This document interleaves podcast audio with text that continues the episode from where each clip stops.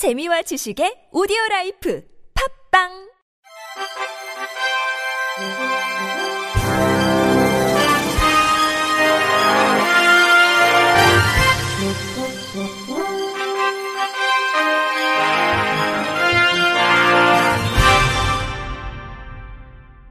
청취자 여러분 안녕하십니까? 12월 6일 화요일 KBS 뉴스입니다. 웹툰 속 대사를 순서대로 전달해 시각장애인도 쉽게 이해할 수 있도록 한 서비스가 내년 초에 출시됩니다. 네이버 웹툰은 어제 열린 2022 널리 세미나에서 시각장애인의 웹툰 감상을 돕는 인공지능 기술을 처음 공개했습니다.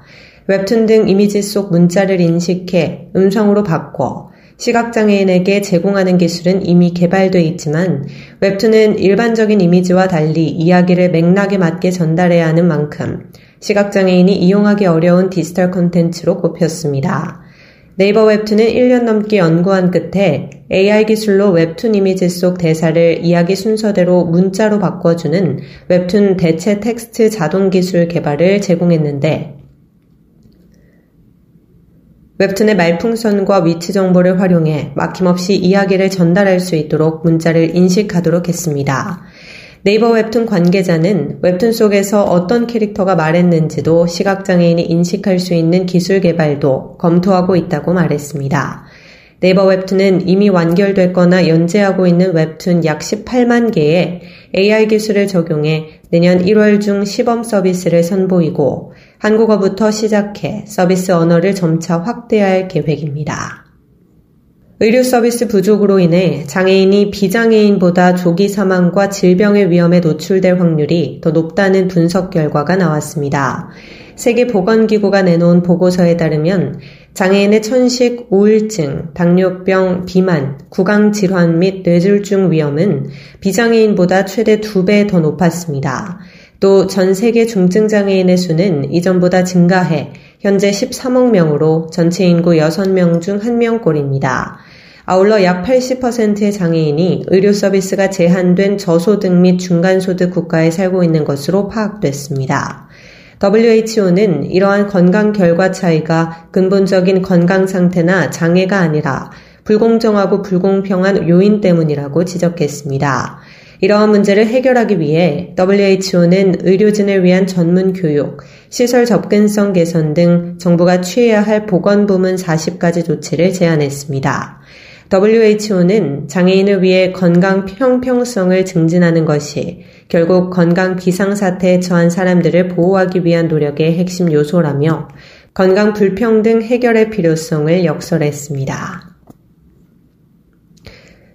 사단법인 장애인 인권센터가 장애 감수성 아트 챌린지 공모전을 진행한 결과 한봄 고등학교 김혜경 학생이 대상을 수상했다고 밝혔습니다. 이번 공모전은 장애 감수성이라는 주제로 청소년을 대상으로 지난 3월부터 10월까지 회화, 만화, 포스터 분야의 작품 접수를 받았습니다.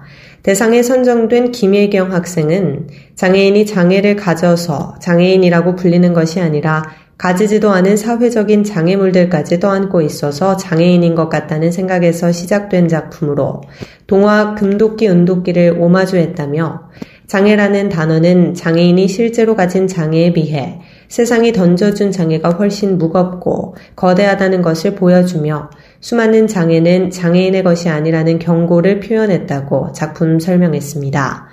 서인환 심사위원장은 장애 감수성 아트 챌린지 공모전을 계기로 장애 인식 개선 교육을 수강한 청소년들이 장애인 인권 향상에 대한 진정성으로 장애인 차별에 대해 해결할 방법을 고민하는 성숙한 시민으로 거듭나길 바라며 2023년에는 더욱 많은 청소년들과 작품으로 만나기를 기대한다고 전했습니다. 관악구의 전국 최초 장애인 전동 휠체어 운전 연습장 조성, 전동 휠체어도 운전 연습하세요가 서울시 민원 서비스 개선 우수 사례 최우수 사례로 선정됐습니다.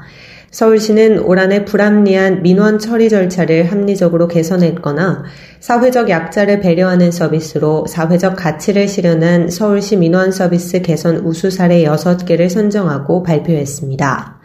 관악구는 전동 보장구 보급 확대로 안전사고가 증가하는 현실에서 거동 불편장애인 등 이동약자의 안전사고 예방과 운전 능력 향상을 위해 전동 보장구 전용 운전 연습장을 조성함으로써 장애인과 비장애인 모두가 안전하고 차별 없는 공존의 토대를 마련했습니다.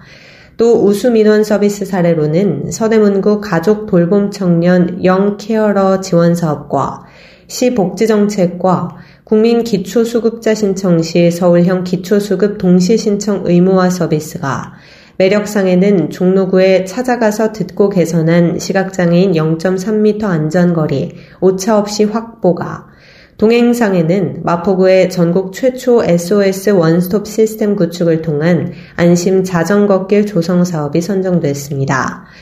특히 올해는 시민 온라인 투표 최다 득표 기관에게 수여하는 공감상을 신설해 시민 의견 수렴을 확대코자 했는데 총 2만 364표 중 2,547표를 획득한 서울교통공사의 교통약자의 안전 이용을 돕는 베리어 프리 시설 구현이 뽑혔습니다. 전문가 심사위원장을 맡았던 최은영 한국도시연구소 소장은 고물가와 고금리로 인해 시민들의 삶이 힘든 상황에서 이번 우수 사례 선정은 사회적 약자 배려에 초점이 맞춰졌다며 심사 과정에서 무엇을 최우선으로 할 것인지를 미리 정하지 않았음에도 불구하고 결과적으로 사회적 약자 배려가 선정의 최우선 기준이 된 것으로 나타났다며 이는 시민들의 삶을 돌보는 것이 서울시 행정의 중심에 있다는 것을 잘 보여준다고 말했습니다.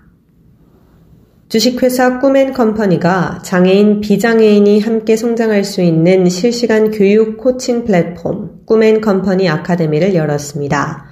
꿈앤컴퍼니 아카데미는 장애인을 위한 다양한 교육과 1대1 코칭 및 상담을 여러 분야의 전문가를 통해 제공합니다.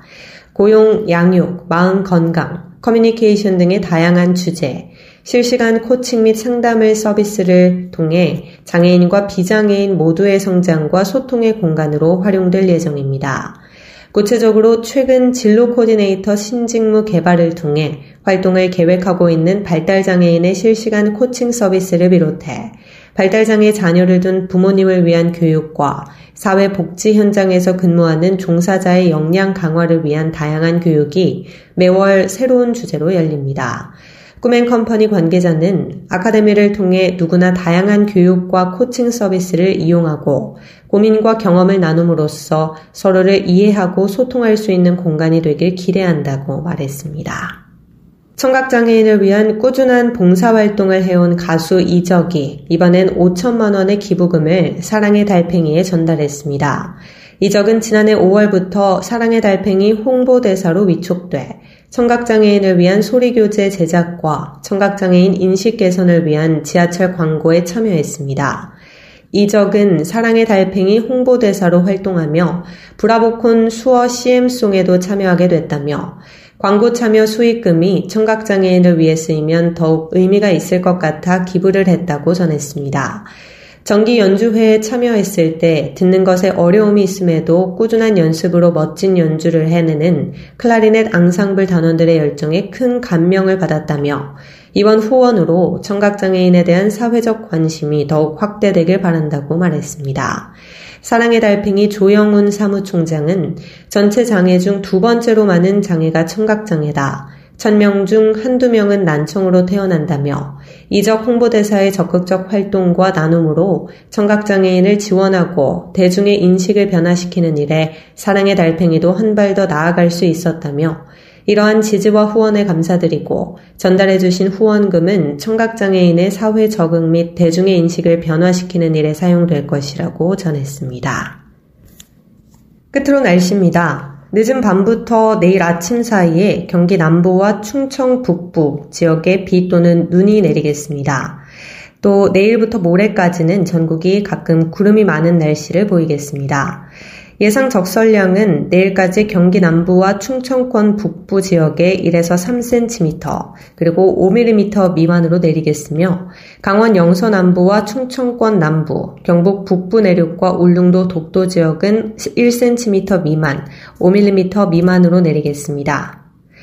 내일 아침 최저 기온은 영하 7도에서 영상 5도, 낮 최고 기온은 영상 6도에서 13도가 되겠습니다. 이상으로 12월 6일 화요일 KBS 뉴스를 마칩니다. 지금까지 제작의 이창훈, 진행의 조소혜였습니다. 고맙습니다. KBIC.